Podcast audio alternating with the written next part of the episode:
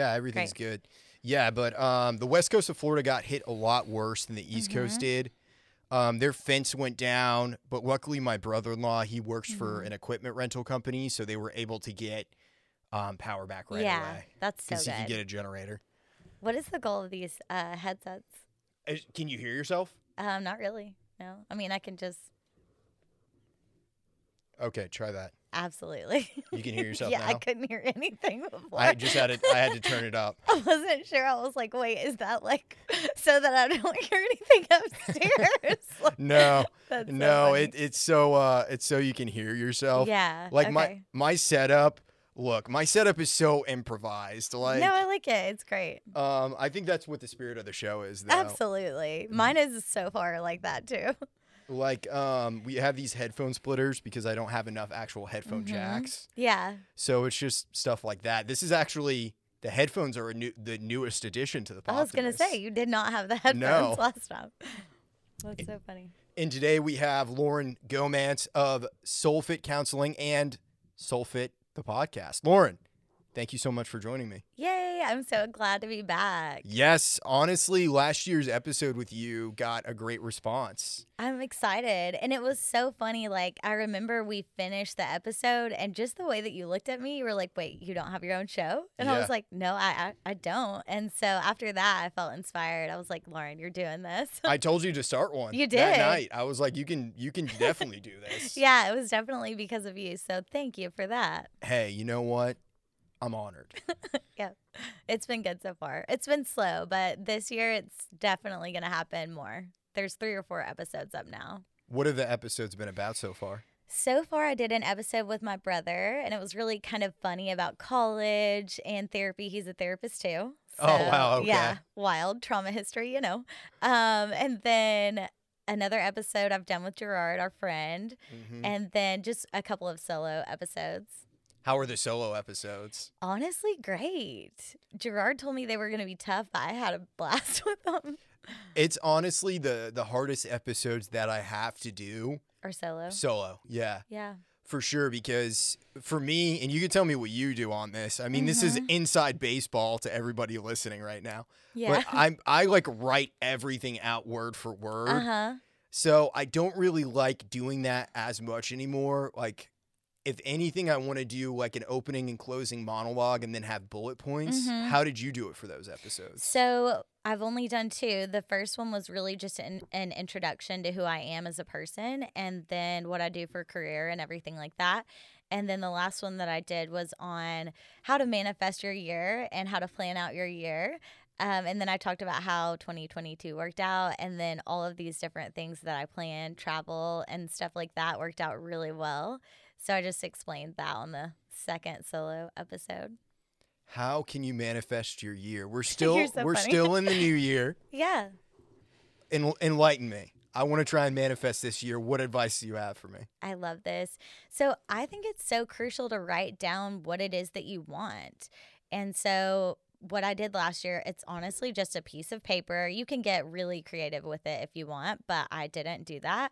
I wrote down the different aspects of my life that I wanted to be different or just great things that I wanted.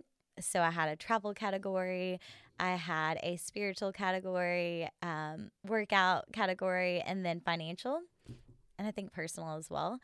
Um, and it's so freaking nuts. So one thing that I put on there was Ireland because I've always wanted to go to Ireland, but I was like, there's no way in hell I'm like not dating anyone, and I feel like that's kind of somewhere that you need to have a partner to go with and stuff like that.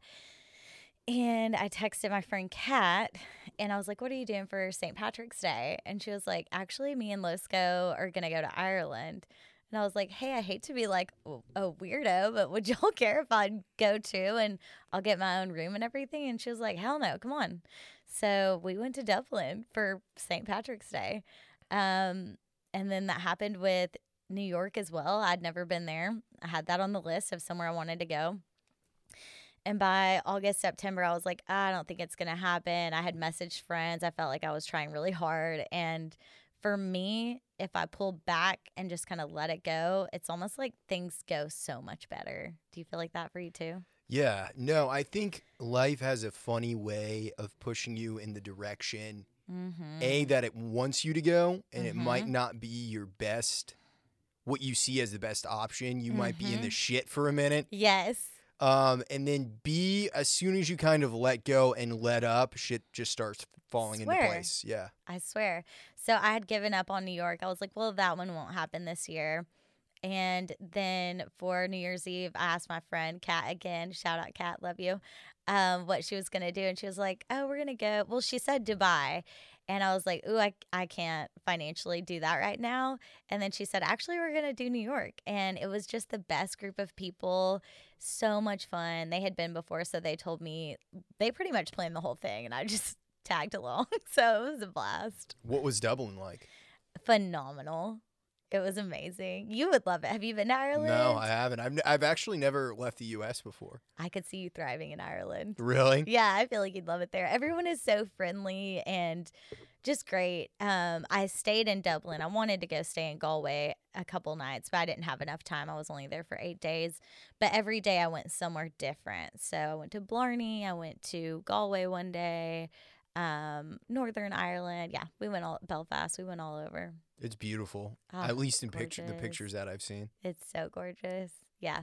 So you were able to manifest both Ireland and New York City. Yeah, and actually Hawaii too. My grandma, she I And Hawaii? yeah, she, I wrote that on the list, but I was like, that won't happen this year, most likely.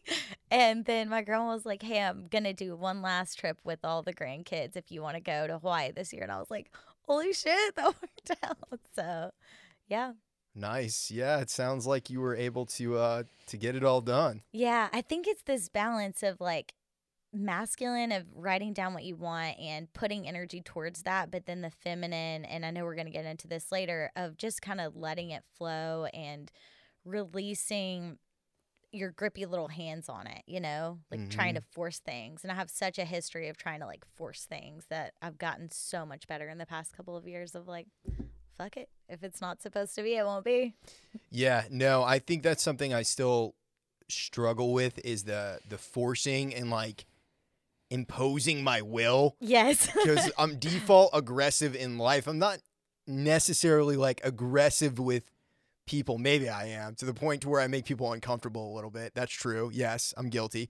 But um in life I'm kind of the same way and Mhm. this past year for me, like up until really October, things were just not fucking Mhm. going my way. Like I had applied for a job last year Mhm. that I was supposed to start on April 1st.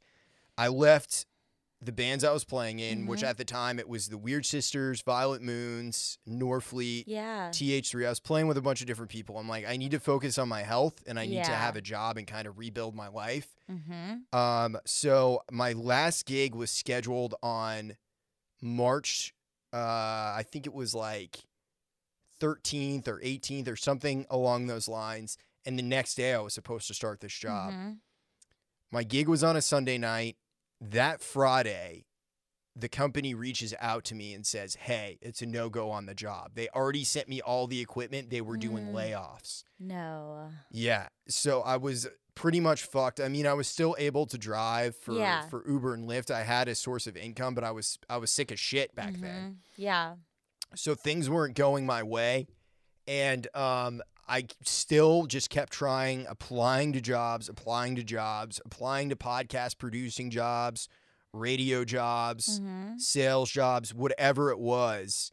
And then eventually I started doing sales for my roommate Danny because he owns a couple of companies. One Mm-hmm. Yeah. of them is Nashville Carpet Cleaning. Uh huh. So I was doing sales, making calls for him. And that was like really, honestly, in a lot of ways, my first victory of the year Yeah. where it was finally like people were picking up the phone and I was talking to them. I was getting sales Mhm. right away. Yeah. It yeah. was yeah. like that first day, Danny was like, This is perfect. This is How exactly what I crazy. needed. So it's like once th- things were pretty bad, and then once you finally were like, "All right, I guess I almost just give up," it kind of worked out. yeah. And then not long after that, we moved in here and I got the job, Mhm. that other sales job that I was telling you about. Yeah. Um, and like right away, things were going good with that job. And it's Mhm. like, as much as I'm not a person who, uh, who likes having a job, you yeah. know, yeah. You Um, seem like a very free spirited, but you are disciplined, though. It seems like whenever I'm looking at your podcast and watching episodes, it feels like you definitely do a weekly episode. Um, and you stay on your A game with that, it seems like. I try to. Yeah, no, I think having discipline in life and I, I'm not not perfect. Like there there are plenty of other areas where I, where I lack discipline, Mm-hmm. but just as far as the things that I really want and I obsess over, Mm-hmm. um I pretty much stick to. Yeah. And I think one of the things that I can I can kind of get caught up in is being too rigid sometimes Mhm. with the way that I do things because Mhm. I'm so used to doing them that it's easy just to bang out an episode. Yeah. Yeah, absolutely. Yeah, I think that's one of the main goals in life is to not be rigid to and to not be too what's the opposite of rigid? Like fluid? It's somewhere in the middle. It's, it's somewhere in the middle. Um, to kind of play off that point, though, I would say one thing that I've learned, mm-hmm. and this is a, a Bruce Lee quote, mm-hmm. is to is to be like water Oh, yeah. and to take shape of whatever container that you are in. Because a water water can be ice, it can be in a glass, it can be in a dog bowl, it can be on your mhm. car windshield, Mm-hmm. and it's just there. And I think there's something Yeah. to that. You know, that's I'm always striving for an enlightened perspective. I don't know if I'll ever reach it, but I think Yeah. the pursuit of it is what is noble. Well, exactly what you just said of being able to be um, fluid or be able to change with whatever your environment is. I think that is crucial. But one thing that I teach in therapy is that we're not too far this way and we're not too far that way. We're somewhere in the middle. It's not this black and white thinking of this is all bad um, and this is all good. Of course, there are things in life that are very inherently bad and that we do not need in our lives, etc Sure. but that we can be more uh, moderate with that. And I think it is kind of a spiritual practice.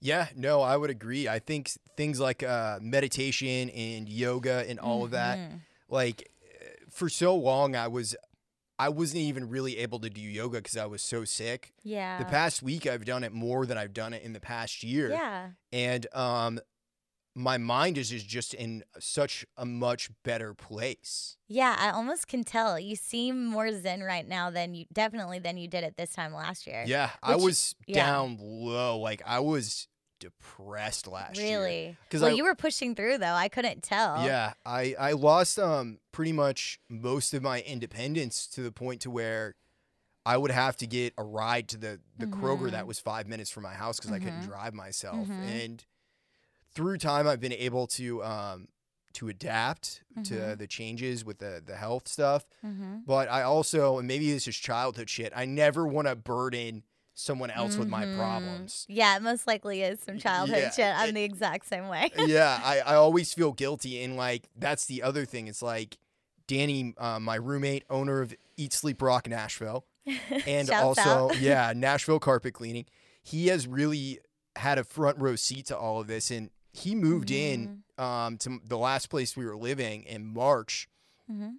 and we didn't really know each other all that well. We Mhm. just kind of respected each other. We're both Mhm. business minded, all that, and we we've gotten like a lot like closer over this past year. Mhm. Um, and he's just given me like so many chances and has been understanding of where I am. He can tell the person I Mhm. am versus what my circumstances were, Yeah. because my circumstances were bad. Well, like you said, I'm sure he understood that if you were having to ask for a ride, that you probably really needed it. Did you start to get better about asking for what you needed? Because that's been something on my like therapy and healing journey that I've really had to work on is asking for needs and wants and stuff like that. Mm-hmm. Um, because like you, I also didn't want to ever be a burden or ask for too many things, Mhm. etc. it, it got a lot easier um and partially it was due to e- to really everybody in my life. Danny of course was one of them. My older sister was another person. She knew i was struggling. She Mm-hmm. she had talked to me about it. Same thing with my dad because my my dad he was he's he's amazing. Like he's Mhm. incredible. Um, yeah. he um he's just very loving and very kind and he's always been very supportive. Mm-hmm. and um he knows like so much of this last year too like what i felt was my identity Yeah. was taken from me Uh huh. which is my ability to work. And Oof. Yeah. that's that's part of it, but that shouldn't be the only thing that my identity is. A hundred percent. Exactly. I always explain it to clients like um, legs underneath a chair. And so we want to have like uh, purpose with career. And then if you're in a relationship, that's another leg. Maybe your fitness journey, that's another leg. And then um, your spiritual stuff, that's another leg. So that way, if we were to lose one leg, even if it's just for a time period, like what you've experienced, that you're still okay. You still have the chair, it's still setting up. But yeah, it's just a process of making sure that you do a pretty good job of building and making all of those legs sturdy. Mm-hmm. Yeah, I had to um I had to make those other legs that you mentioned more sturdy Mm-hmm. um because they weren't, you know. I really learned the value of family. Like I, I would Mhm. never say before that I was really a family oriented Uh-huh. person. yeah. I can get blinders on really bad. Yeah. And then whatever is in front of me is what I notice. Yeah, and what I'm working on. I can Yeah. just go without I could live on an island alone by myself Right. for maybe like six months without noticing anybody else was there. yeah. Um, now that's not really the case. Yeah. Like, as, especially after we moved in here, there's just so many people coming and going in a positive way Mm-hmm. because he does own the business. So all of our buddies are coming over. They work Mhm. for the business and Mm-hmm. just our friends, we- Yeah. you know, stopping through. Mm-hmm. Because before at the last place, the place I was doing at the Yeah. podcast at before, it was really just me most of the time. Mm-hmm. Um, and I don't. It's not good for me. I've I learned it's not good for me To isolate. to isolate. Uh-huh. Um, I just go within myself. Yeah. And it can be good for a time period, of course, for us to need that time alone to reflect, etc., but not for too long because like you said, you can stay there. Yeah, I made um, I made a habit out of it almost Mm-hmm. for for years on end, and I kind of I would go out and I would gig and do other things like that, but. Mhm. Um, I had a self-imposed uh, exile, and I still do a Mhm. little bit, but I'm also still getting better. So there's other Yeah. like outlying factors to that. But um, yeah, it was so much of this past year has been learning about those uh, those things, and like my flaws came right to the surface. Yeah. Yeah. When I hear you talk about it, what I make up is that even though it was a really shitty experience, it's almost like you fell down so that you could figure out what you need to feel like a more whole version of Taylor and just to create a life that feels a little bit more close to people, it sounds like, Yeah. and more open. And you I was very distant. yeah, you almost seemed like a more soft version, which I think, and I know we're going to get into this, like when it comes to men, women attractiveness, I do think that it's more attractive when men are in that energy of both, like, yes, I'm. I've got my masculine energy, I'm working, etc. But also I'm soft and I'm loving and it's it's hard to get there. It's a process. Do you hear that, ladies? A therapist said that about me. yes. Keep that in mind. Um, You're but- like sending that clip out. yeah, yeah. I'll put I'll put I'll put that one out on all my social medias. Um, but no, yeah, no. I th- I think it's important. Um, I mean, we can we can kind of get into that a little bit because there's uh there's so much talk right now hmm on the internet, which I even hate saying that. Right. But um, about like to- toxic masculinity. You know, Uh-huh. and one of the Mhm. things that we had talked about Mhm. prior to this episode was was Andrew Tate. Mhm. Andrew Tate, a he's an entertainer, so I don't 100% take seriously everything. Completely agree. Yeah, Yeah, I think Everything a lot of it's for show. it is. He's he's flexing on people in his particular audience. This is gonna sound horrible, okay? Beta Um, males. I, what's that? Beta males? Well, it's it's incels. Oh, okay, yeah. Do you know what an incel is? I actually don't. I Okay. should have Googled that. So an incel is um an involuntary celibate. So Okay. someone who wants to have sexual relations with a woman, but they can't. Right. Okay, got it. Got it. Um, but I, I will say some of the things that Andrew Tate says about society in Mhm. general. Makes sense. ma- makes sense. hmm But in uh, that culty kind of Mm-hmm. group leader, cult of personality thing, they always have a hint of truth. They always say the Mhm. thing that everyone is is thinking and knows to be true, but no Mhm. one basically has the balls to say. Mm-hmm. It's giving Hitler. yeah, yeah, or well, something along those lines of like, yes, there is going to be some aspects that completely make sense. And you're right. I think a lot of the followers that he's had, it's almost like they look up to him and they maybe they have um, some anger towards women. I'm not really sure exactly what that's about, but Yeah. I think that comes from probably insecurity or feelings of not feeling whole, that kind of thing. What do you yeah, think? I think I think that's part of it. Like as a man, like the, the and I I will listen to to Andrew Tate and hear what he has to say, but I Mhm. feel like I'm also not a person that's at risk. yeah, You know what I mean? Yeah. Like, um, I think he's funny. Like, I'm Mhm. I'm entertained by him. I Yeah. laugh at some of the crazy things he says. Uh, but I think so many of the guys who like religiously are into him and take him seriously Uh huh. are guys like you were kind of saying that they have some anger towards women. They're also they're those incel kind of dudes who might shoot up a school. Not all of them. Yeah, but some could be. Yeah. Also, I think maybe some of the narcissistic behaviors, as in they're trying to gain power over people, which is never going to be a healthy thing. And I know that word can be overused. I'm not saying personality disorder, I'm just saying narcissistic behaviors, which of course everyone can have narcissistic behaviors. That's not a bad thing. Mhm. Um, narcissistic personality disorder is unhealthy and maladaptive, of course. Um, yeah, so I think it's confusing if he's I think a lot is for show. It's somewhere in the middle between maybe show and then he believes some of it. Who knows? I wonder is he still locked up or do we know anything about Uh, that? what you're referring to, just as for people listening, yeah. is uh, he got busted for um, human trafficking in Romania. In Romania, yeah. What I what I heard was that he basically runs like these sex cam like puppy mills Mm-hmm. where it's a lot of different Mhm. rooms and he recruits these Women, women yeah. which naturally look no I, I will never make a judgment on someone doing that to make money Of course, yeah. but i think you know there's a certain stereotype that comes along with it dad's Right. not around has a lot Right. of issues with men the the kind of the uh that type a really aggressive man just telling you Mhm. what to do i think for those women it, it strikes a raw nerve with them Mm-hmm. Mm-hmm.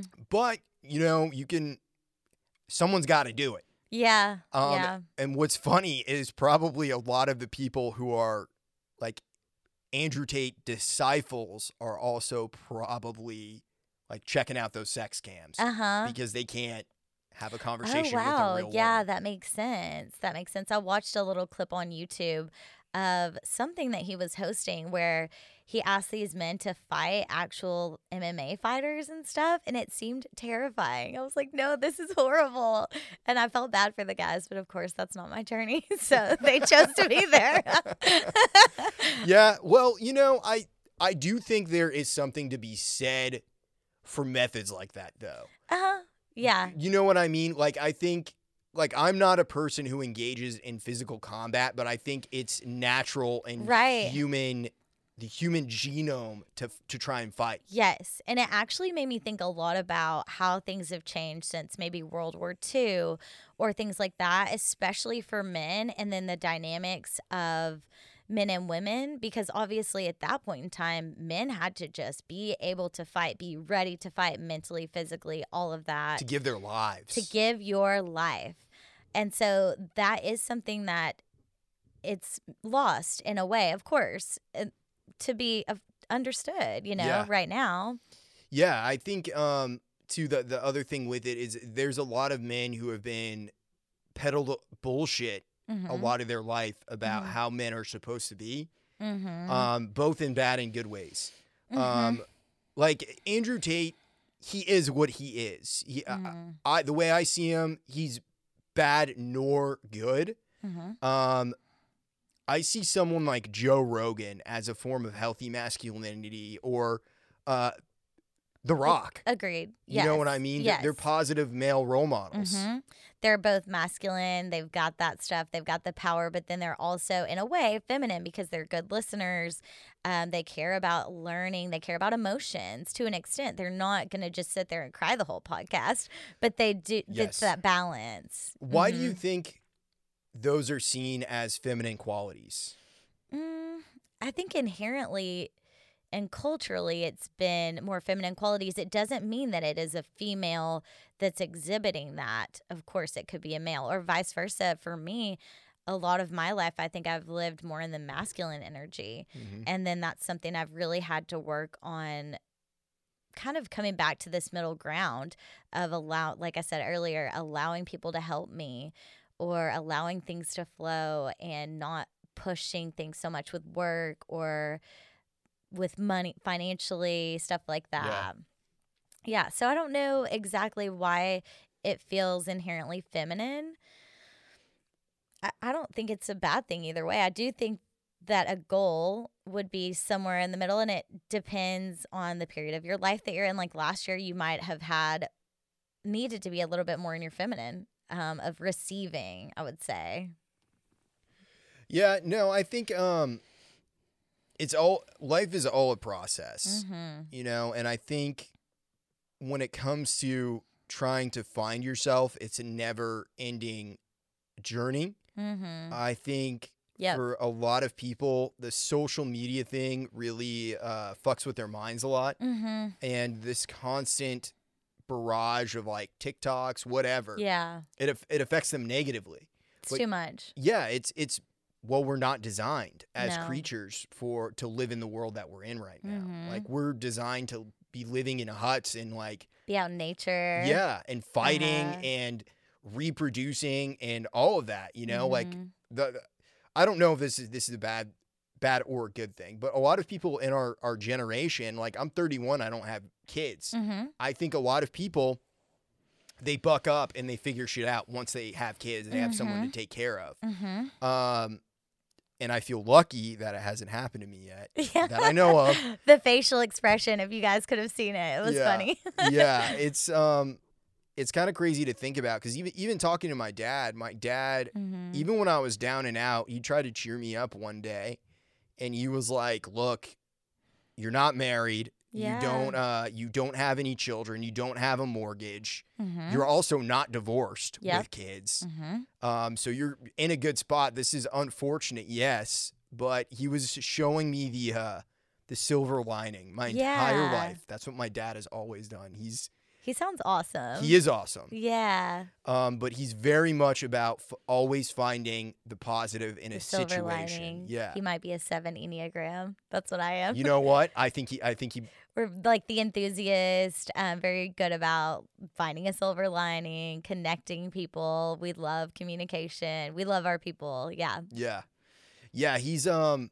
It's interesting because he, in a lot of a lot of good ways, he's the opposite of me. Mm-hmm. Um, like he's he's much more uh quiet and Mhm. like a little more introverted. mm-hmm. Um, but like my love of music, like mm-hmm. one of my all-time favorite bands is CCR. uh-huh. We always listen to CCR on road trips. Yeah. And like after a while, when you're a kid, you're hearing the same shit over and over again. Mhm. You hate it. And it was that way for the Eagles for me too. Like I heard so much of the Eagles that it was not good anymore. Yeah. And then I went years without listening to them, and I'm I was like, actually, this is pretty good. Yeah. Loving it. Yeah. That's funny.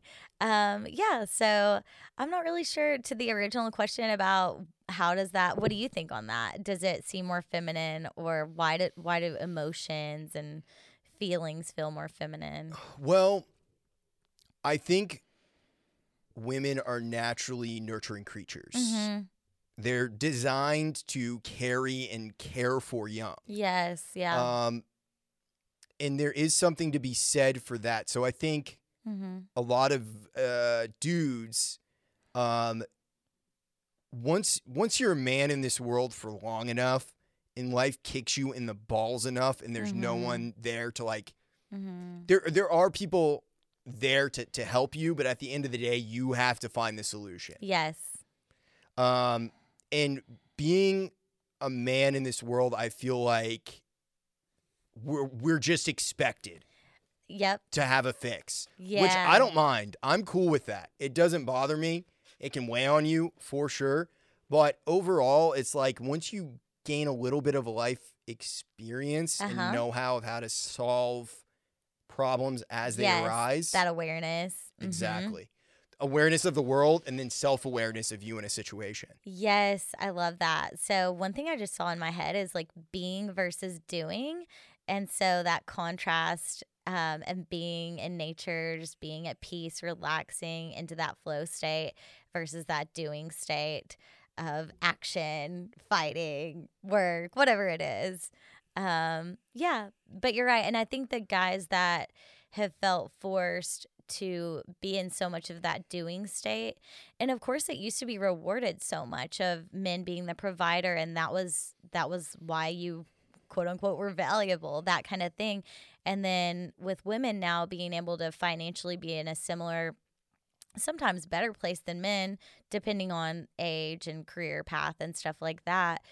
Um, it's caused everyone to have to shift in dynamics. And one thing I do with my ladies is I work with them on how to be a healthy feminine partner, also having boundaries and being good about using their voice, that kind of thing, but not um, demasculating dudes, like making sure that they value guys for what they're bringing to the table and that kind of a thing, if that yeah, makes sense. One hundred percent. No, I would say in the past, more so in my twenties than you know now. Mhm. Um, I, I feel like I dated a lot of women who had resentment inherently towards men yeah, I, because it's a thing for it- sure. it's 100% a thing toxic femininity that is a thing. it's a thing Johnny that no one, Depp, what's what's her name? I forgot. Amber Heard. Amber Heard. Woof, that Yeah. was a lot. yeah well that's a great example of Yeah, that you yeah. know um, it's all a way of trying to control, which is actually out of insecurity and fear.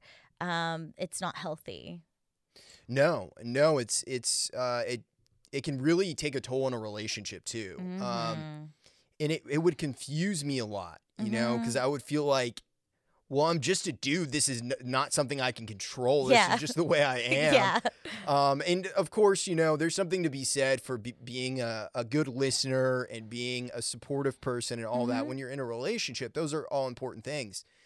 But I think when the other person is unhealthy, like when the woman is unhealthy Mhm. in the relationship emotionally, Mm-hmm. um, it's if one partner is unhealthy, then no one is happy. Absolutely.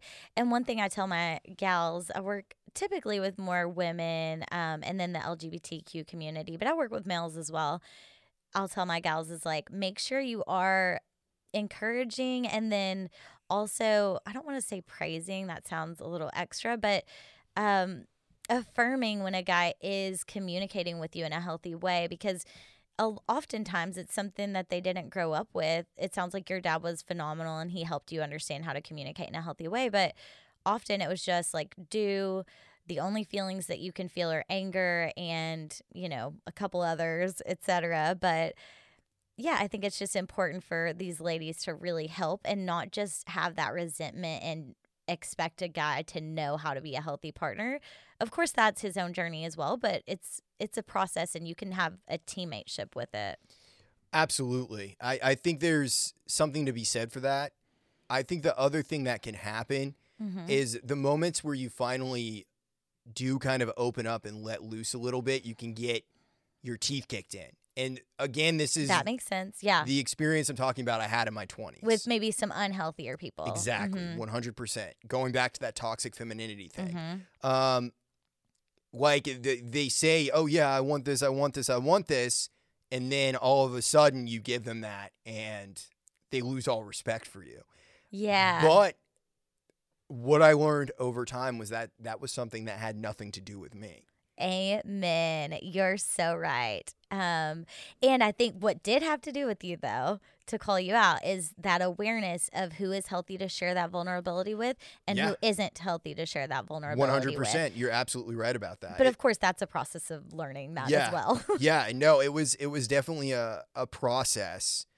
Um, because it was like I was in so many different relationships in my in my twenties, situationships. If I'm gonna be real, yeah, you told me about that last yeah, time. it was. It, I was n- always non-committal. You said know? last time you were like, the girls would be like, oh, we're dating. And you're like, oh, we're dating? Yeah. Like, Yeah, and that's a, a lot of the way it was, you know. Mhm. And I think if I'm left to my own devices, I can be um, if I if I get into that space, Mm-hmm. I can be very selfish in Mhm. a relationship, Mm-hmm. and it becomes all about Taylor. It becomes about Mhm. what Taylor's mood is that day, what Taylor wants to do, what he doesn't feel like doing. mm-hmm. I know that now. Mm-hmm. The awareness is there. Yeah, the awareness is there. I mean, I, I still have to work on it, Mm-hmm. but um, it's something I'm still working through. I mean, Of course. it takes practice. Yeah, and like you said earlier, there's not a final destination. There's not going to be a point in time where I'm like, Lauren, now you have a 50 50 balance of masculine and feminine energy. And depending on life and what it throws at you, there might be time periods where you feel more this or feel more that. But it's that constant awareness of knowing who you are, knowing that worth, and it's not based on only one leg under the chair. To me, it's spiritually based, that inherent worth and that spiritual journey can look different for everyone of course and um yeah and so it's a process there's no final destination of fully healed or fully mature but it is important for you to be conscious and aware of your behaviors and like you said having that selfishness to an extent of okay do i need to stay in today? But then also if you're dating someone and she's like hey i really have been dying to go to this event um, you being able to you know say okay well i feel good enough today to go to that event. She's important to me and this relationship's important to me and so i do want to do that No, oh yeah, absolutely. Well, it's it's uh everything in life really comes down to compromise and Mhm. negotiation. negotiation that was our favorite term last yeah. last podcast Yeah, no. Well, it's like you have to be able to negotiate, but you also have to to have those boundaries mm-hmm. of what you're willing to do and what you're not willing to Mhm. do. And every aspect in life is negotiation. Mm-hmm. And I think it's important to say a lot of that stuff to an extent up front, not like first date, second date, third date, but once you're really starting to get to know someone, communicating to them what is important to you. So for me, working out, yoga, all of those things are crucial to me feeling like a healthy person. And so, of course, there's going to be times where I'm like, oh, okay, I can skip yoga that night. But for the most part, that is a pretty standard thing that I am going to stick to in my life um, for right now, at least. Yeah, well, it's fine. You have to going back to everything being a journey. Mm-hmm. You have to be willing to go out and seek those different things. Mhm. And those things are going to change over time. Mm-hmm. There's going to be a few constants that are in there. Yeah. Um, like for me, it's music. It's playing Yes. music, and that is what I. It's such a large part of me. Mm-hmm. It's not the only part of me. There's other parts there, Yeah. but it's one where if I had a bad day at work, or if I'm just not into anything, and I'm just like I want to tune the world out, Mm-hmm. time disappears like that. It Uh-huh. vanishes Uh huh. in a positive way, Okay. but time can also disappear in a negative way, depending How on so? if you're just sitting around watching TV, Yes. if you're on porn all the time, if you're Mhm. Going out to bars and drinking, Yes. hours become days, days become years. Mm-hmm. And those habits get harder and harder to break the Mm-hmm. more that you are in them. Mm-hmm. And it's like ne- putting your energy towards something. I don't want to say that's negative, but it's not serving your highest good, most likely. Um, of course, we've all done that with alcohol, drugs, whatever. But yeah, I do think you're right. It's putting more energy into the things that are serving our highest good, serving what we feel like is their long term goals, our maturity, our health, that that kind of thing. Yeah. Well, it takes practice. Mhm. It, it, and like you were saying, it's not a, it's not even a straight and narrow path. Mm-hmm. you don't know where the ups and downs are going to be. Like I couldn't have predicted last year in my life at all, you know? Yeah. Like in a lot of ways I feel like I reached the peak of what I was able to do musically at that point. Uh-huh. Like I the, the bands I was playing in, the gigs I had, I felt so proud of that I was able to get to that point and I feel like I earned them. Um, and then like I let part of the reason I left was because of my health, but the other thing was, okay, now I'm here and I'm Mhm. doing it. What's next? Yeah, it's almost like the universe made you take a step back, and if you weren't willing to do it, it physically made you take a step Yeah. back. I wonder. Yeah, no, I, I, I'm a big believer in stuff like that. Like, Mhm.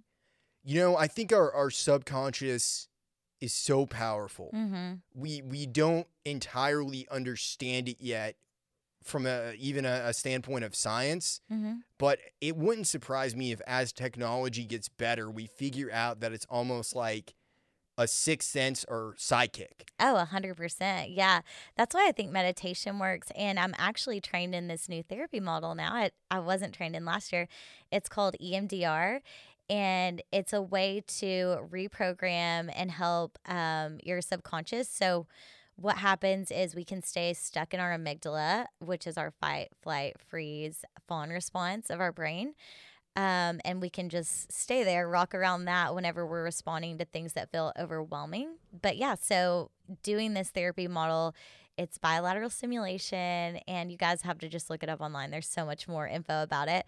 But I swear it's crazy. It's like Jenga blocks. Someone might be scared of something happening in their current life, um, like losing their physical health, and that's a top Jenga block. But then there's a way lower Jenga block of that they saw their dad's physical health or their mom's physical health um, degrading and as a child. And so there's a really deep fear there that's so much deeper than just this fear in the current. Um, so yeah it's going back and looking at that re-nurturing that being aware of that because often we don't we don't even remember that that's there. It's so deep. Yeah, EMDR was actually something I, I probably did like four or five sessions with oh with. cool yay how did it go Uh, good. Honestly, it was the closest thing to taking psychedelics without taking psychedelics that I've experienced. Yeah, I love to hear you say that because I've never taken psychedelics. um, and but I've done in my own therapy with my therapist. I do brain spotting and EMDR, and What is brain spotting? to be completely honest, I kind of mix the two um, because I like different aspects of both. They're very similar. So, brain spotting is a branch off of EMDR. EMDR started first, and then brain spotting is it started second. The guy decided that instead of doing like the eye movement, or how did you do it? Did you do, do eye movement? Well, what it was, um, it was almost like being put into a, a hypnotic state. I had these headphones on, and there were these clicks, and I had these two things um, vibrating in my yes. hands. Yeah, the buzzies. Yeah, and uh, basically we replayed traumatic childhood yes. memories. Yeah. And honestly, was there some that came up that you had maybe forgotten about? I don't 100% know Mm-hmm. if there was anything that I had forgotten about. It definitely gave me, like, I answered a lot of questions, but some of those answers were questions themselves. Ooh, that's good. I Yeah. like that. Um, so brain spotting is similar. It's honestly about the same thing. With brain spotting, we do the headphones more than the bilateral stimulation with the eye movement. Okay. Um, which I like personally like the headphones better. But each client, I kind of allow them to have that autonomy of what feels right to them, and I explain each process. And then sometimes, if one modality doesn't work, we'll try a different one, that kind of thing but yeah, it just helps you go back into the deep rooted stuff. Like I was having a really hard time making a decision this last year. It felt like such a big, big decision. And I did brain spotting on it for a couple of sessions and I had quite a few memories come up of not feeling safe as a little girl and then also watching a parent struggle to make a decision. Um, and watching that as a little girl, I think four or five, that kind of thing it I didn't realize how much it had impacted me and made me feel scared that I can't make a decision.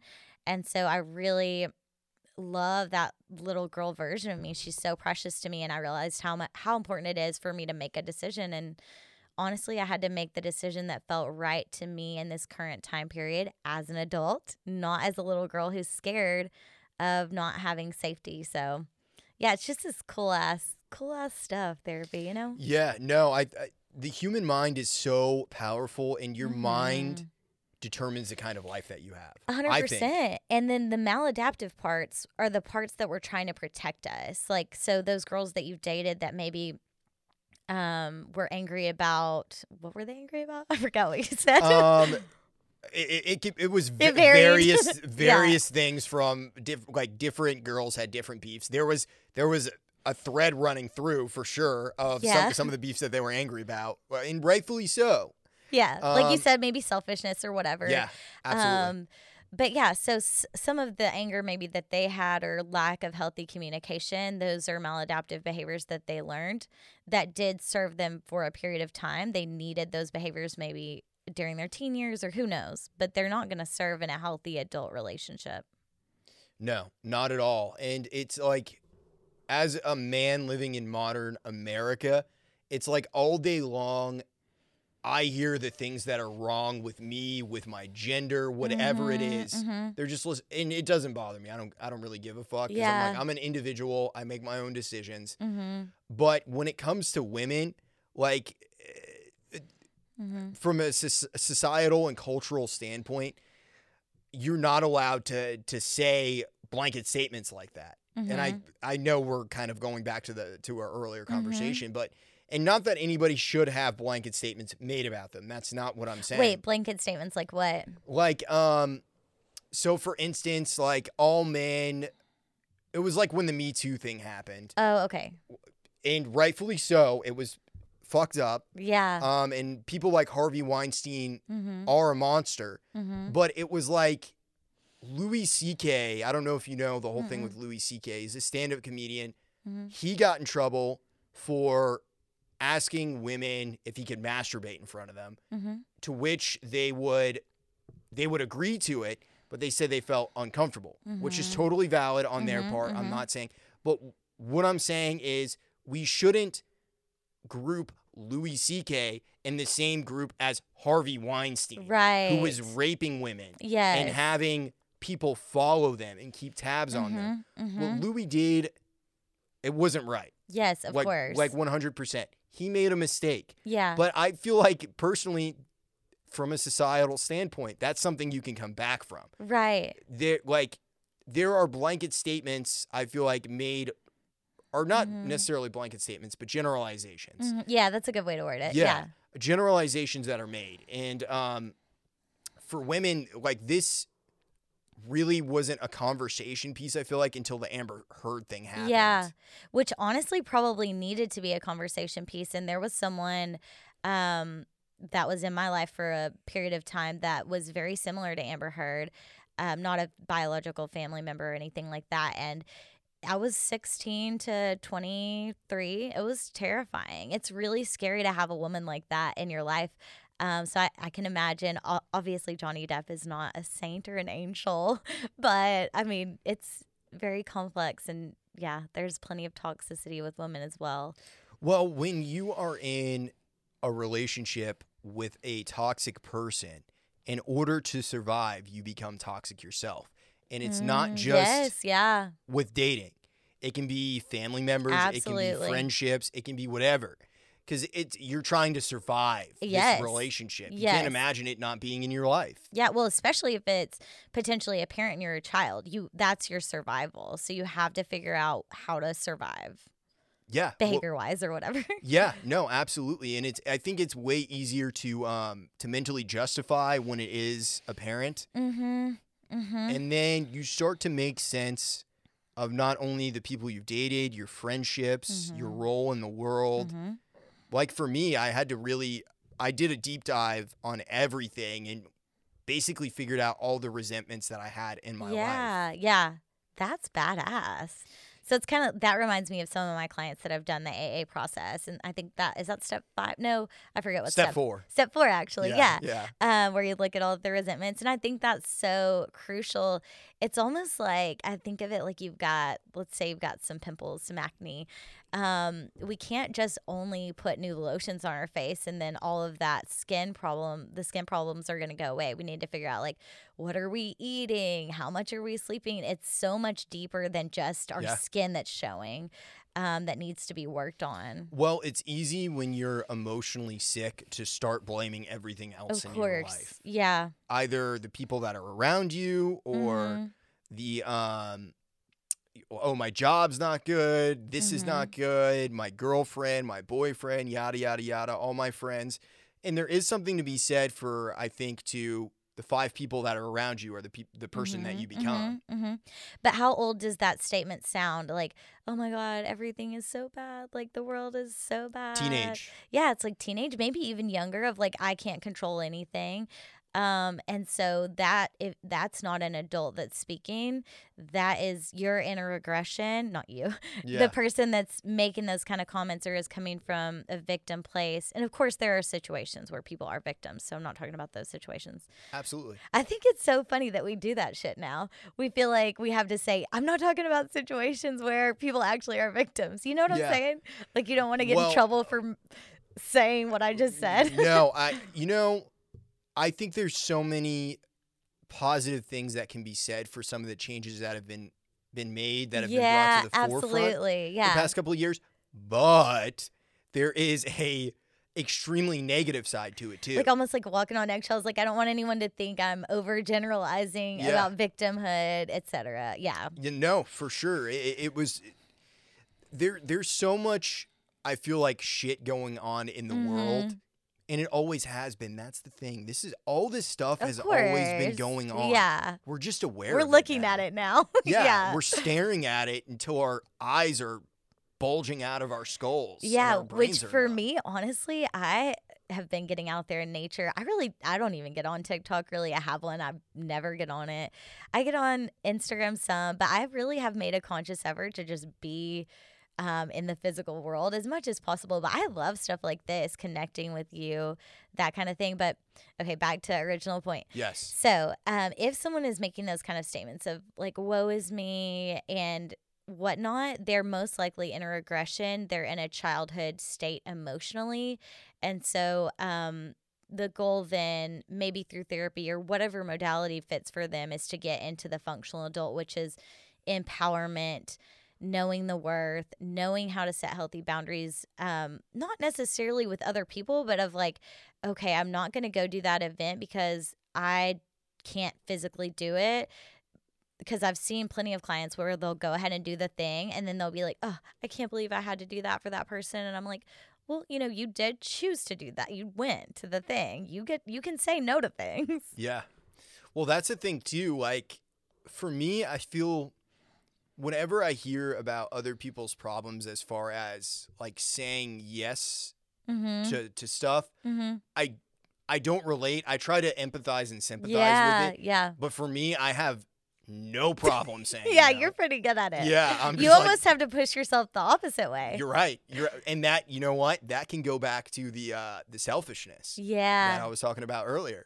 I'm so proud of you. That's awesome that you have that awareness because honestly, someone that has that awareness has a hard time admitting that.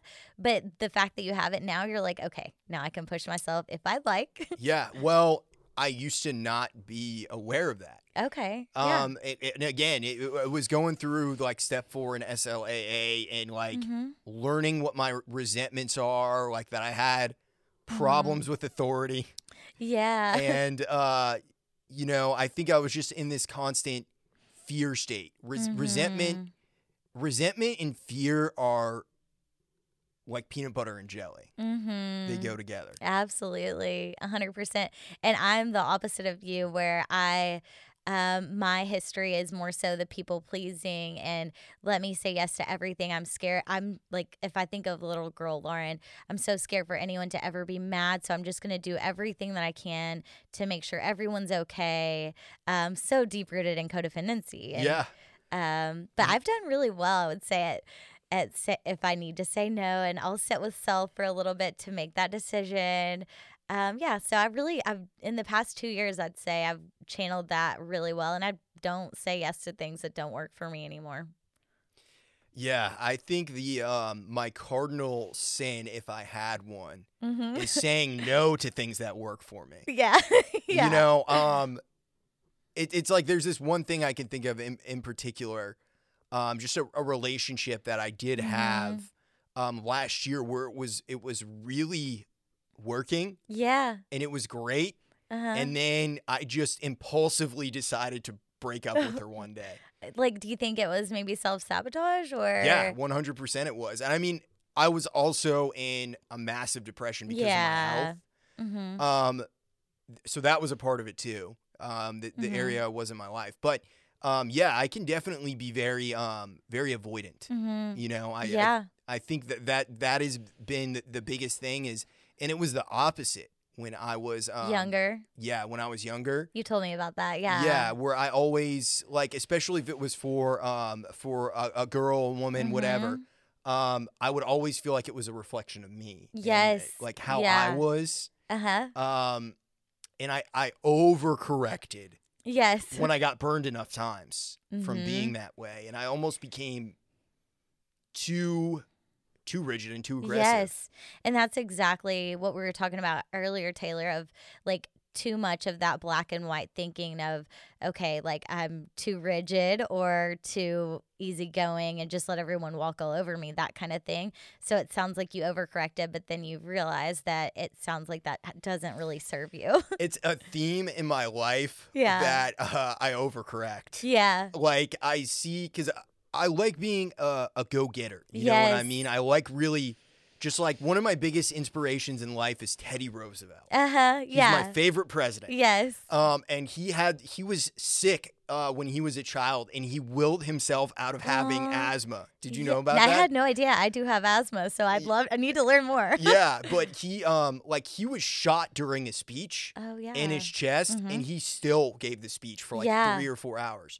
So like that kind Just of this deep will and yeah, power. yes, and like th- that to me when I hear something like that, I'm like that is exactly what I'm going for. yeah. just j- the nonstop like I'm punching until I fall down, yeah. Yeah. which is great, but you have to be able to turn that off.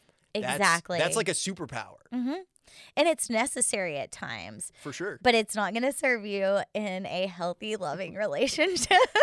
Again, learn that from experience. Yes. But also, I mean, to your defense, I will say if you were in a deep, dark place, and I've been there before too, where I didn't feel like I was in the a, a good place. Maybe the person seemed great, but I wasn't maybe in the best place. I really needed to refocus on Lauren and reground myself. And so it wasn't necessarily that the other person's done anything wrong. And so it could have not necessarily been all self sabotage. It could have been you knowing that you couldn't give to the relationship what you would have liked to give. So it's like, and she maybe would have stayed in it anyway. That's sweet, but you don't want to do that to her if you need to rebuild you. Mm. well, you know? that was one of my justifications at the time when I did it hmm was that I felt like I can't give my like I was I wasn't capable of giving the 100% that I wanted to give. hmm you know, and that was a part of it. But there was other stuff too with me that I was just being a dick about. Yeah. If I'm gonna be real, yeah. just being way too rigid. Like I have to do the podcast, I have to do this, I have to do that. I can't do this right now. You know what Uh-huh. I mean? Yeah, I get into those modes yeah. where I'm like, don't bother me, don't look at me, don't breathe my direction. I'm doing something. hmm Well, and also, I'm curious, it could be part of that survival mode that you've had from younger years of like, okay, you've just got to go. And then this is It priority 100% over. is. Yeah. Oh, and you actually said that before. You said you weren't as connected to maybe your dad and your sister um, because you were so much relying on that one leg of your life, which was career, the poptimist, money, etc. And so that's like maybe your default, but you realized this last year how much you do value Yeah. your No. family and Absolutely. I, I, I- I, and I think I, I always did too, because Yeah, I, I wouldn't just describe myself even as someone, um, who is a, a romantic necessarily, yeah, but I also realize that's untrue as well because I am. yeah. You know. I think Um, most of us are to an yeah. extent. We want connection. yeah. It's Absolutely. so crucial to us as humans is healthy connection and love and all of that. It's it's all healthy and normal, Mm-hmm. and I saw, and this this wasn't even in this relationship that I'm referring yeah, to. yeah. But I saw prior, you know, years prior to that, mhm. um, I saw that out almost as weakness. Mhm. You know, I was disgusted. By it. Yeah. I don't need I don't need a woman in my life. Yada yada. yeah. But I realized the, the value, um, of someone kind of looking over my shoulder and Mhm. pulling pulling on those reins, being like, "Hey, Mhm. you need to chill for a second. Yeah. Well, and yeah, that it's like a teammateship if you can find someone that is not I don't want to say find someone. If you match with someone that is healthy and in a good place, it's you've got a teammate and that's awesome. If you have childhood trauma that tells you that a partner might not be healthy or they can bring you down or you know, it could be a variety of different things that they're addicted or they're avoidant or whatever, then you can sometimes tend to attract those kind of people, but then also you can have a fear of like, okay, well, if all people are like that, then I'm just going to be alone. 100%. And that's that's where I was. yeah. You know, a I long think time ago. Yeah. Yeah, yeah, that's that's exactly where I was when I just I think I saw so many um so many negative examples in my childhood Mm-hmm. of both I want to word this this wisely. Yes. You know, um negative examples of women and the way that they treated men Mm-hmm. um and it it definitely made me uh a misogynist Mm-hmm. you know because i i thought Mhm. this is how this is how women are this is da, da, da. Mm-hmm. it's not true that's how those women were Absolutely. And again, that was rooted in something for them doesn't make it an excuse, especially to the child version of Taylor or whoever it is. Um, but it was never about you. It was. Ne- it's never. It's about them and their history. yeah Um, those behaviors are are stopping them from connecting to people in in an authentic and healthy way, which is sad. well you get to a point in life that you start to see the people that have been around your life adults not Mhm. just parents um, but adults in general that you grew up with other family members you Mhm. see them as humans in the world Human, yeah. Isn't that wild? it, it gets wild when you start to see it that way. Um, and for me, like once in a positive way, just realizing like my dad and Mhm. uh, how he is, Mhm. he just he's someone who has character. yeah, You know what I mean? He has Yeah. a good moral makeup. I love that. He always does the right thing. He's a Boy Scout. Oh, okay. Um, like that kind. that kind of a guy. Yeah, Yeah. yeah. He was in the Navy for twenty years. Oh, how awesome. Yeah, so yeah. It, it's just like so many of those values he instilled in me of Mhm. like having discipline. If you do something right, do it right the first time mm-hmm. to get it out of the way, firstly, and then to you don't have to go back and fix it again. Mm-hmm. Just do it right the first time. Mm-hmm. There was another another thing that he really instilled upon me, and this kind of goes back to Mm-hmm. the silver lining. I think this was something his dad used to tell him, but I'm Uh-huh. not 100% sure.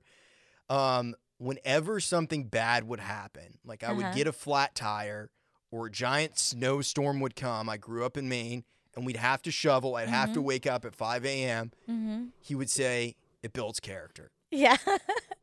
well, And he's right. It did. yeah, it built it built character. yeah. And you said this on a podcast a couple of podcasts ago about growing up like lower middle class and how you just kind of had to have that drive. And I think that also builds character and that's so crucial.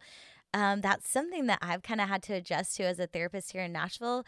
In Arkansas, a lot of my clients were like lower middle class and a lot of my clients that I've gotten here in Nashville, um, their families come from a lot of money. And so Sure. it's been a unique experience for me working with people from those populations more so.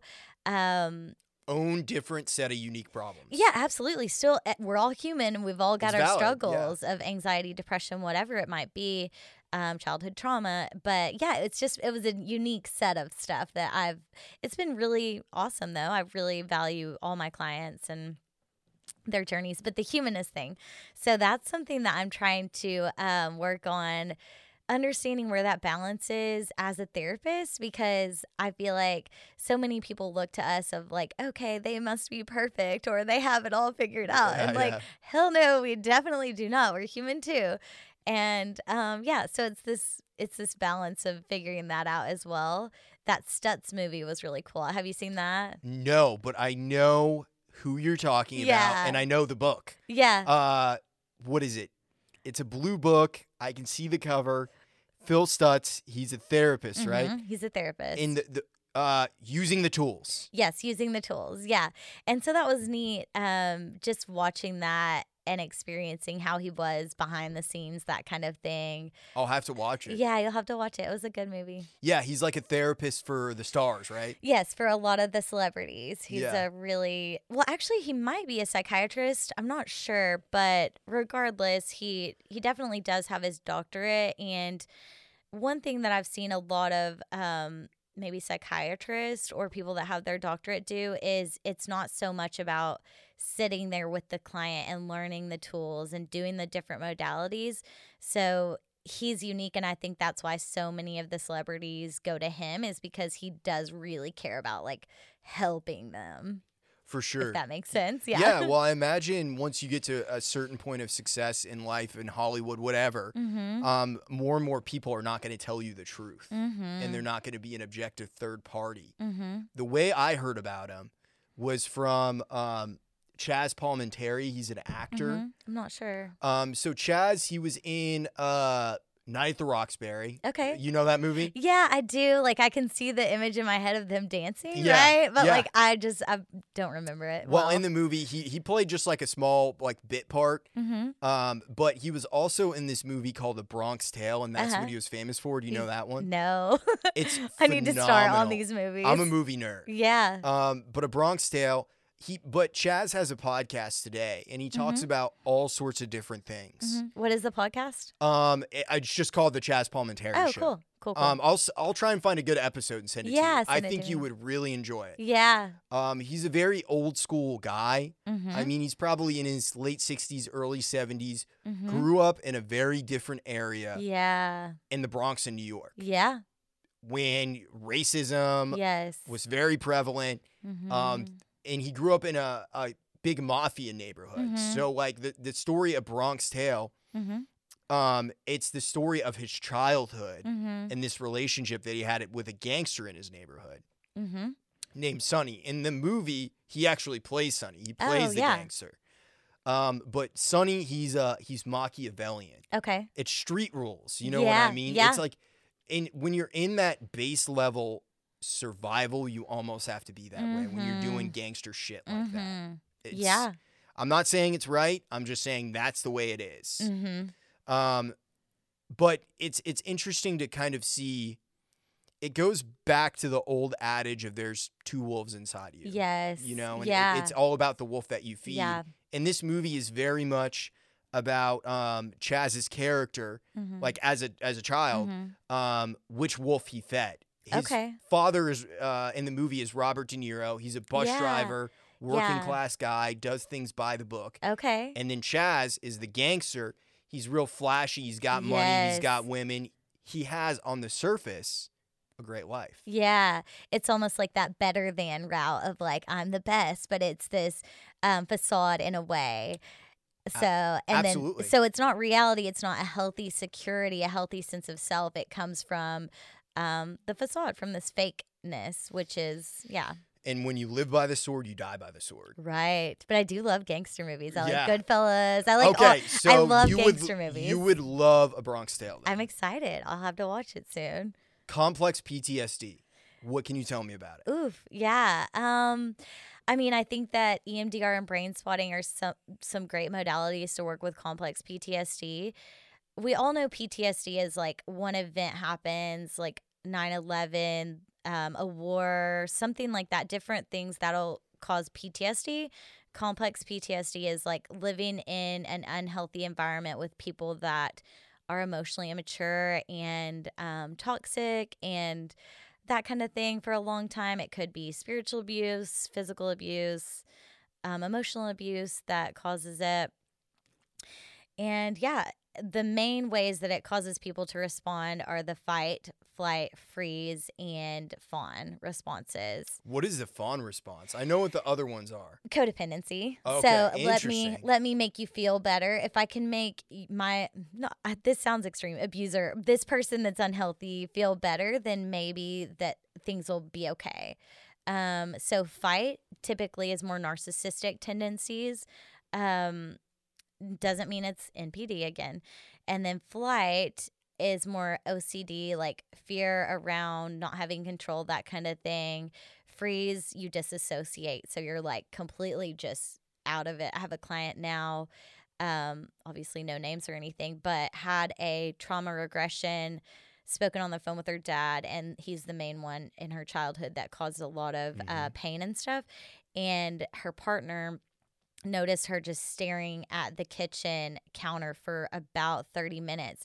Um, and her partner was like, Hey, babe, like, Do you want to come sit on the couch? Because she had just gotten off the phone with Very her dad. withdrawn. She, yeah, she was completely disassociated at that moment. She has the relate to that. awareness and the tools now to know after she snapped out of it. But we still can often go back to those coping skills, those initial reactions. Well, it, it I feel like it's something that you can never 100% necessarily be free of. mm-hmm. You Yeah. can just be aware mm-hmm. when you're having I'll say a flare up. Yes, that's a great way to word it.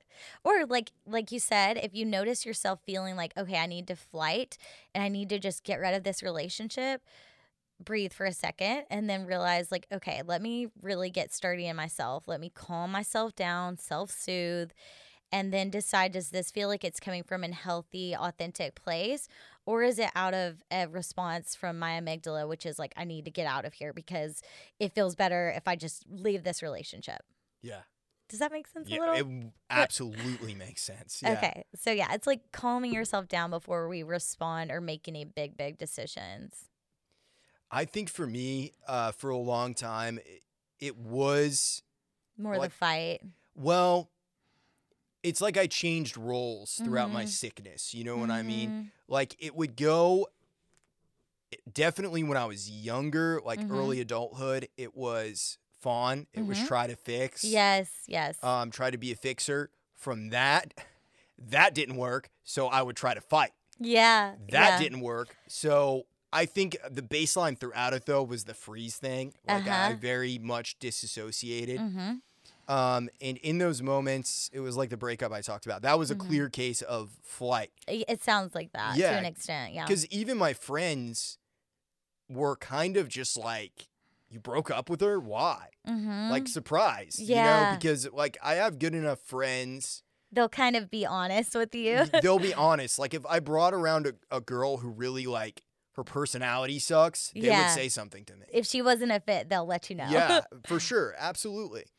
Um, and I think that that is good, healthy friendship to have those people in, hundred percent. in your life. Um, but there's something also to be said for for for me. I, I would consider myself a friend like that for other people, but Mm-hmm. when I uh, I, I learned tact as time Mhm. went on, Mm-hmm. you know, because I would just bludgeon people. Yeah. Like I, I was great at um at dropping the hammer, and that's a good skill to have. And being direct with people. mm-hmm.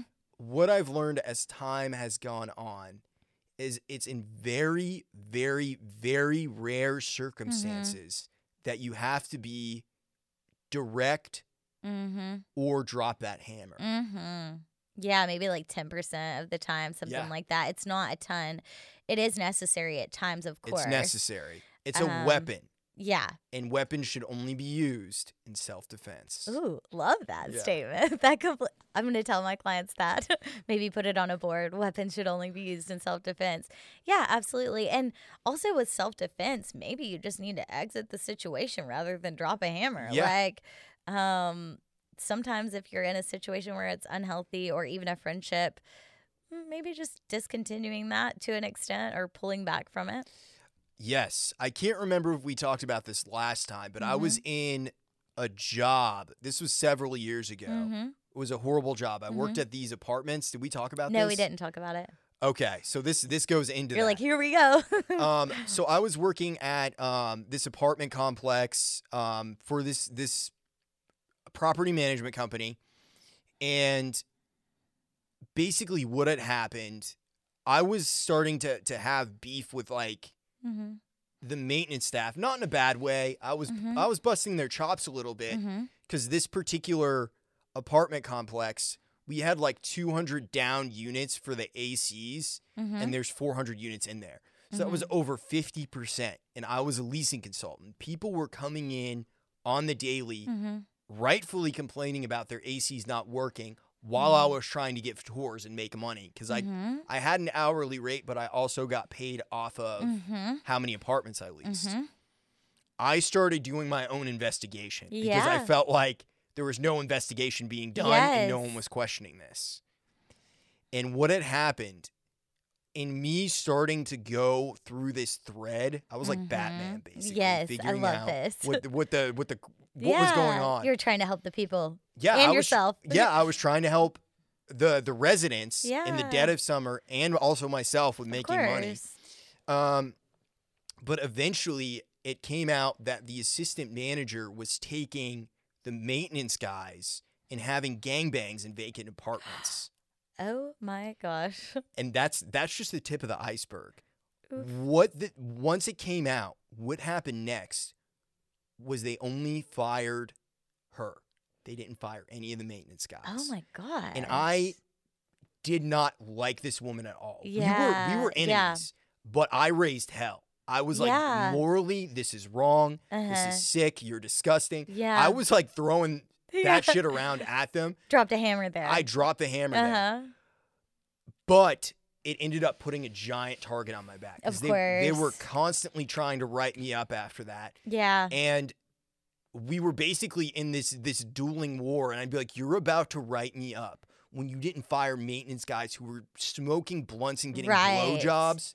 Which, again, no judgment on what they were actually doing. Whatever, people can do what they want, but it was affecting me, and it well, was and it was. It sounds like it was work time, It was work, work time. affiliated, all of that. Very Yes. illegal, unethical, Yeah. all of that. and yeah. I, I, those were the exact words that I used. I said, "This is illegal. This is unethical. Mhm. Um, I have a huge problem with this morally, morally wrong. Yeah. Yeah. I was like, if it's like it's fine that you fired her, but also fire the guys. Yeah. And I like the maintenance guys. I got along great yeah, with them. but yeah, But um, you couldn't continue that job. well, here's the thing. I stayed there, and they were constantly trying to fire me. They were, Mhm. like I was saying, they were always trying to write me up. It's like always an arm wrestling match. Yeah, and it was Mhm. so unhealthy for me mentally. And they Oh, were for they were gaslighting the shit out of me. And what was crazy is that all the managers at this job, Mm-hmm. this is unpopular to say, they were all women. Mm-hmm. So there was weirdness with that as well. Yeah. The fact that they fired her. Mm-hmm. I feel like it was a little bit of a slut shaming kind of a thing. mm-hmm. You know what I mean? Yeah, yeah, yeah, Um, and I didn't use those words exactly, but yeah. But it I- felt like that. it, yeah, it felt like that. And I had words with my boss one day, mm-hmm. and I'm I'm not proud of this, even though I was right.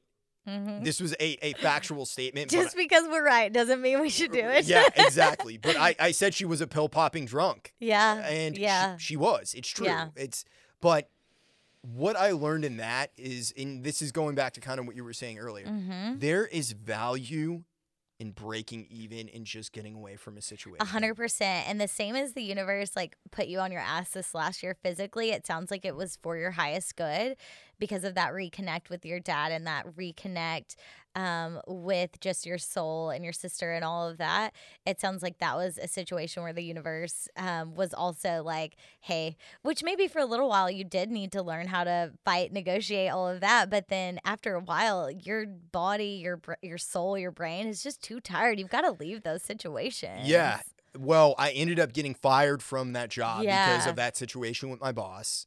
And then after that is when I started the Mhm. podcast. So it all Well- worked out. well, it, actually, I'm, I'm screwing up my timeline. It was a little bit before that that I started that job, but I started it. But I started taking music way more seriously. yes. I moved over to East Nashville. Yeah. I started hanging out with my music friends, like all the people that are regularly on the Mhm. podcast now, like Josh Norfleet. That was all in that time period. Yeah. He came over and did an episode the night before I got fired. Wow. How crazy. Yeah. So it just gave you time and energy to pour into what felt healthy for Taylor rather than pouring into this bullshit thing that you thought was what you needed to make money. But it's like you obviously made it financially after that Yeah. anyway. So It was it was tough, but I uh I was scrappy. It- It, Mhm. made me scrappier. Mhm. Um and I I learned how to uh I learned how to f- uh, fight in a back alley in terms of life. Yeah, You I love that like will, that scrappiness. I remember my first summer of college, I didn't really want to go home. And so I was like, oh my God, what can I do? And I asked some different people, and they were like, hey, honestly, you can clean the bathrooms at this uh, like university housing place. And I was like, hell yeah, I'm cleaning all these toilets. So they were like, that'll pay your rent, and then you'll make enough to have food. And I'm like, hell yeah, we're doing that. So we love a scrappy person. But how important are those jobs though? They're crucial. I feel like they do, like your dad says, build character. Yeah. And honestly, you just connect with people that also understand you and understand that, like, hey, I don't have like daddy's money, mom's money to just go and live a free summer and do all this stuff. Um, I've I've got to work here. yeah, yeah. I think that that apartment job was one of the biggest like life lessons that I Mhm. learned. mm-hmm. Um, like a- actual shit like jobs though, I would say the biggest one for me was probably working at Target. I Huh. hated it. Yeah, maybe that big it. company thing or what? What's that? Because it was like such a big company, or I've Well, never worked at a big company. So it, it was a couple different things. For Mhm. one, I had to be there at 4:30 a.m. oh no. This was right around the time that I figured out like I started smoking weed and I was Mhm. figuring out like how to get laid and shit. Yeah. So it did not line up with Yeah. my life goals and values. You're like, I- this is too early. it's way too early. My boss, they they also stuck me in the back. I'm a man of the people. Put me on the cash register. yeah, get your ass out there in the front. yeah, that's where that's where they should have put me. But um, but you know what? That was their beef. What I've learned as years have gone on, like that Mhm. guy who was my manager, he was miserable. Yeah. He was a miserable, Yeah. sad, sad person. Mm-hmm. Um, he like he would get done working at noon there, and then he would go to McDonald's to be the manager. And I'm I'm not talking shit about being a, a manager at Mhm. McDonald's or anything like that. You got to do what you got to do for your family. mm-hmm. Absolutely. But he wanted to make other people's lives miserable. Yeah, so that's someone projecting their like anger or pain or whatever it is onto others. And um, yeah, that sucks. I do not like being around people like that. And I, I really am thankfully not really around people like that. And if I ever notice that someone's like that, I'm just that that person's not gonna be in my life. Well, it's another thing that takes practice to be able to recognize that. Mm-hmm. Because I think when I was young, not that I'm young now, but younger and less experienced in the seasons of life, Yeah. you get around people and sometimes someone can have a lot of gusto and get things done, Mm-hmm. but they're not aware of their own mm-hmm. bullshit. Yeah, a hundred percent. I could see that. I like what your dad said um, about where you're at in life, and it's almost like it sounds like he's a good person to give you perspective. Oh yeah. And I think it's so healthy to have people like that that we look up to that can give us perspective that are more mature, older, that kind of thing. For sure. Um, and I have quite a few of those that I'm really grateful for. Lauren, what are you excited about? Is there anything on the horizon for you? Yeah, I'm so excited about continuing my podcast. Thanks to your encouragement. Of course. Hey, I'm honored. Thank you. And then also just travel and family, all that kind of stuff. And life. I love life for the most part. There's, of course, lows, but yeah, it's part of it. Hey, there's peaks and valleys. Amen. Where can people find you at? They can find me at Lauren Gomance, at Soul Fit Counseling, at Soul Fit Yoga. And now the podcast is on Spotify and it's just Soul Fit. And it's got my face on there. awesome. Lauren, thank you so much for coming on. Thank you so much for having me. This was awesome. Uh, you're going to be uh, continue to be a repeat guest. You you're always very insightful. I love having you on. Love it. Keep on dreaming. I'll see you next week.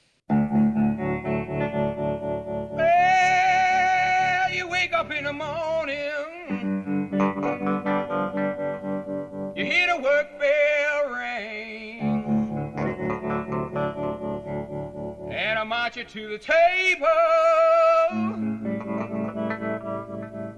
You see the same old thing. Ain't no food upon the table. Up in the pan. But you better not complain, boy. You get in trouble with the man. Let the midnight special shine a light on me. Let the midnight special shine a light on me. Let the midnight special shine a light on me. Let the midnight special